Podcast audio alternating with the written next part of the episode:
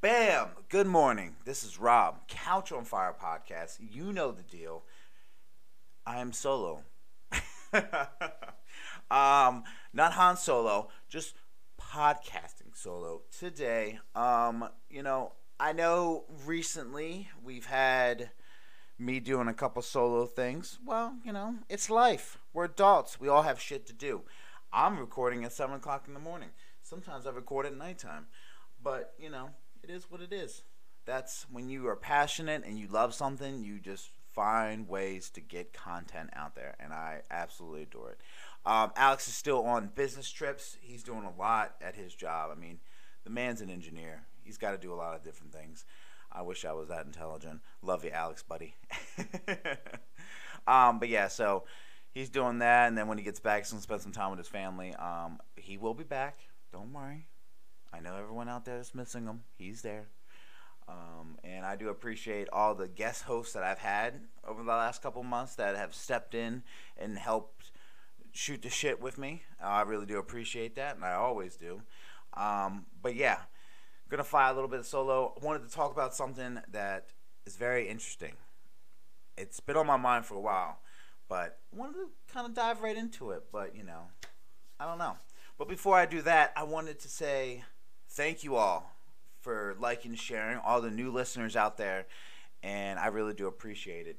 You know, this uh, this podcast was a passion that I've wanted for a long time. I know Alex really likes putting out content. I mean, he used to be a DJ. I mean, don't shh, don't tell him I'm telling you guys this stuff because he'll get a little upset. Maybe I don't know, but he used to have a great YouTube channel. I, I think it was great. It's still lingering around. I know he put stuff to private, but eventually maybe he'll public again. Um, so you know, putting our two brains together, we came up with this podcast, and it's just great. It's getting big. I enjoy it. Um, there's a community out there. We're reaching out to the community, getting a lot of feedback, being on shows, people being on our shows. It's uh, it's it's fun. I really do enjoy it, and um, yeah, I hope the best for everyone that's helped us out. And if they want to do, you know, I had a we had a guest not that long. Oh, well, I would say probably about six or seven months ago. Um, and he's thinking about getting into the podcast himself, and I'm all for it, bud. You know, there's really no. It's not that there's competition out in the world, but there's definitely we we. It's a the community. It's big. Podcasting's big, but the community's small. If that makes sense, it's kind of like an oxymoron, you know. But we'll we'll talk about that in another podcast. But no, everybody we support each other, local business basically, and uh, I love it. So hopefully uh, everybody supports local podcasts, small podcasts. I mean, nothing about the big podcasts; those are cool, but I like supporting small podcasts. When I say small, I'm saying under, you know, ten to twenty thousand views a day kind of podcast. So, anyway, I'm rambling on too much. Um, let's dive right into this shit. Okay, so what's been really on my mind so just like everyone else in the world, um, well, maybe not everyone else in the world, I recently downloaded uh, HBO Now because I wanted to watch Game of Thrones. You know, it's the last season. I'll pay the fourteen ninety nine for two months to watch this uh, watch this show. So um, as I was waiting every Sunday patiently to get be let down by these episodes, I've you know, I was like, well, well, I have HBO. Let's just check it out. So, you know, watching old shows I used to watch, like Oz and um, The Wire. I'm from Baltimore. Come on, The Wire is in my blood. You know, I was like, well, let me try these other shows. So I watched Chernobyl, great miniseries. If you have HBO, you should check that out. I did not see, uh, I haven't seen um, True Detectives yet. I know that's on my list. But one thing that really intrigued me was this documentary. Um, it was actually on the radio station months ago when it actually came out and they were talking about it, and they were so disgruntled about it. I was like, man, I kind of want to watch this, even though I don't really care too much about the content. But I really want to watch this because people are just talking about it and something crazy. So um, when I saw that it was on HBO, I didn't even know. When I was clicking through, I was like, oh my god, I gotta watch this. So I pulled my wife in. I was like, you need, we need to. I started watching about ten minutes of it. I was like, Kristen, my wife, like, you need to get your ass in here and we need to watch this shit. and so we sat down and we started watching this documentary. So here it is Leaving Neverland. I pause because I know people have heard this. If you know you're around social media or know anything about this, this is about Michael Jackson and a couple of his accusers. I'll say accusers. Um, I'm you know, of uh, sexual harassment, and the only reason why I say accusers is because they were never, you know, he was never really charged for this. But this documentary, you will never listen to Michael Jackson music ever the same ever again, and it's and it's sad because you know his early stuff like in the 80s and earlier yeah just earlier from like 1990 and earlier his stuff was just great. I mean i'm never really wasn't the hugest fan of uh, michael jackson growing up um, enjoyed his music i mean i thought it was great and you know thriller was you know i loved horror movies which we'll get into another time too um, but yeah it's just i don't know this documentary it kind of left a stain on me like i'm just baffled by this whole thing. You should check it out. I mean, I would say this is a spoiler warning. I'm not going to say too much. There's some just graphic details, like right off the bat, this uh, this man just like starts talking about how um, you know Michael Jackson came to town. He was a dancer. He's like six or seven years old, and how he admires Michael Jackson. I mean, he's a you understand? He's the king of pop. So he was like the last real celebrity, the person that everyone idolizes that he could commit murder, and they're just like, it's okay because he's Michael Jackson. Like he's just, you know, he just memorized. Like he's, what is that word? I can't think of that word. Um, he's just, if it's out there, come on, give me a lifeline. Come on, come on. Um, anyway, he's just so he has an aura around him that it's just so enticing to people.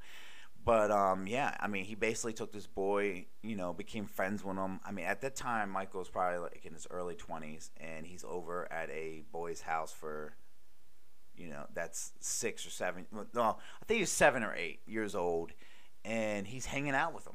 He's in his, you know, he's staying in his bedroom. They're playing video games. They're talking. You know, he's just doing everything that like kids do, young teenagers, just hanging out. But he's an adult more or less. I mean, he's over the age of eighteen, so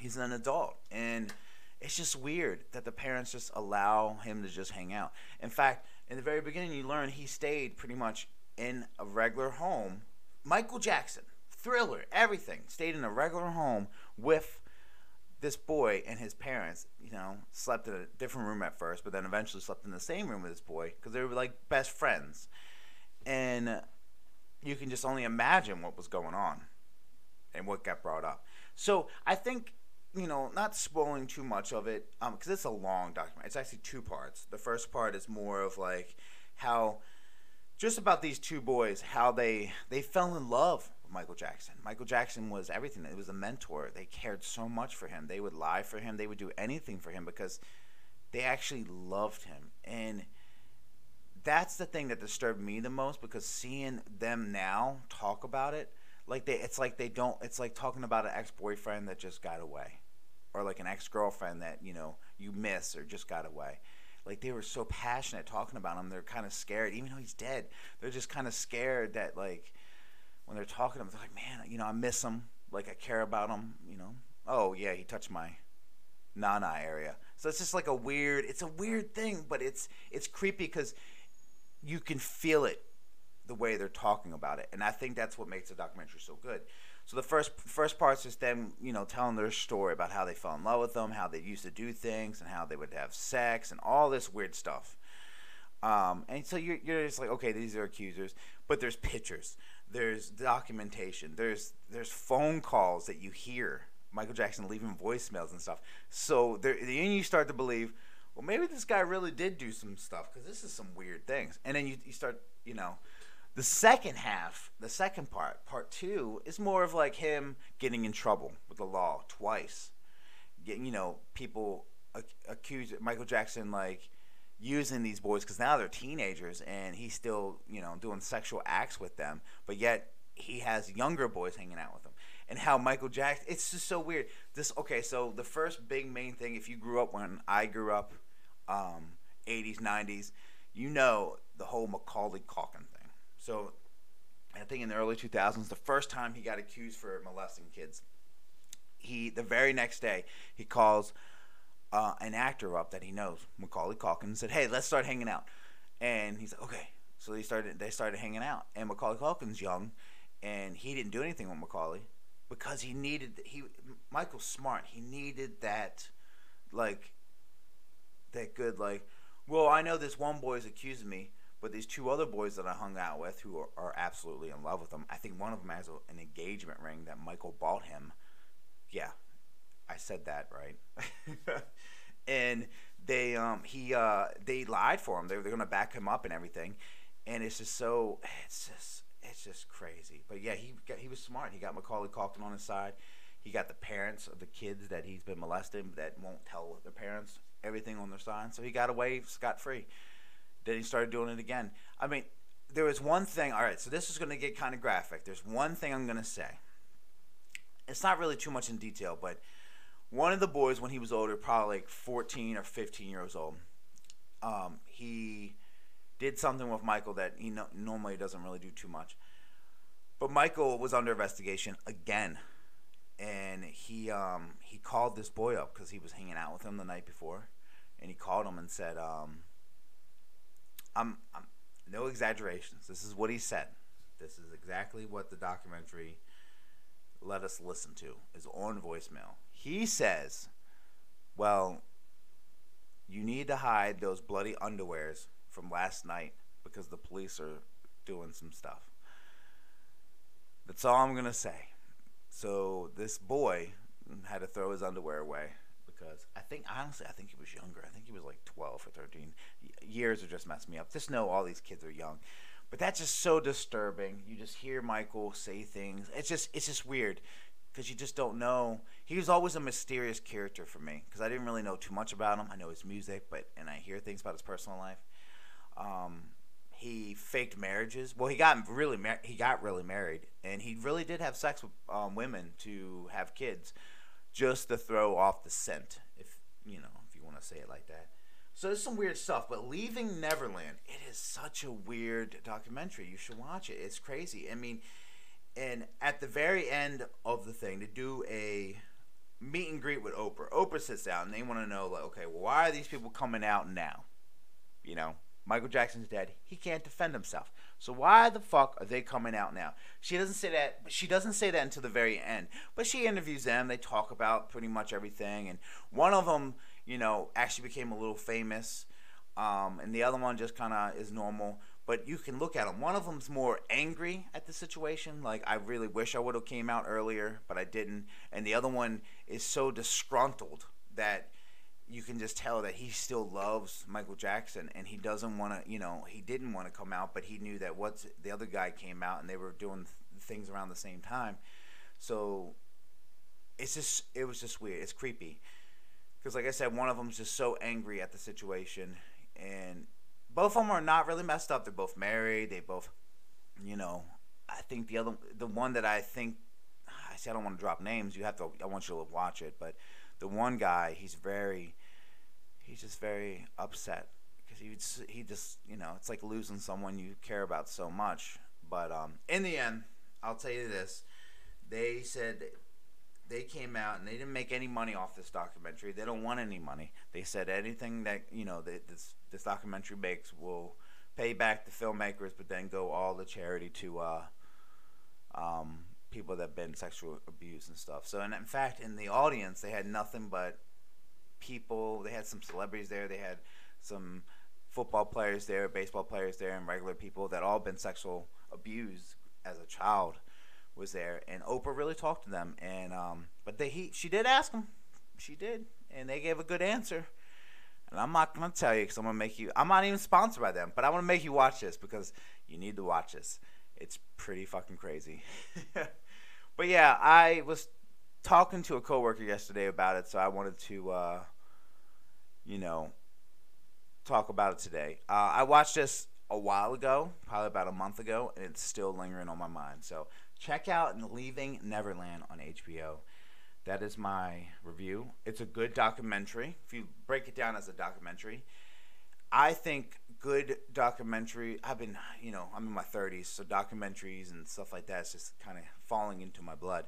I'm in like a, yeah, but I, I feel like it's, it's a good documentary. Check it out.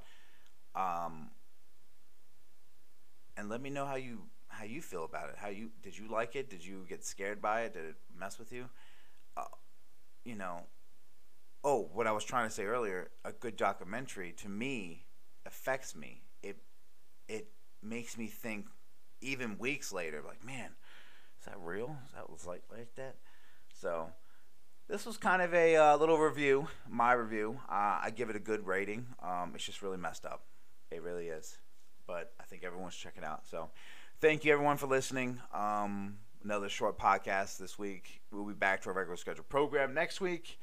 Um, we got one more review of Game of Thrones coming out this week, the last review, and then I think uh, the little side stories afterburns that I do with um, Griffin and some other people.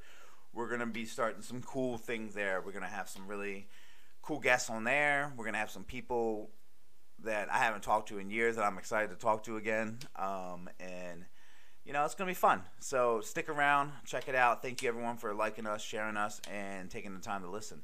Yes, I'm going on that spiel, so that means it's time to go. So you guys have a great day. Thank you.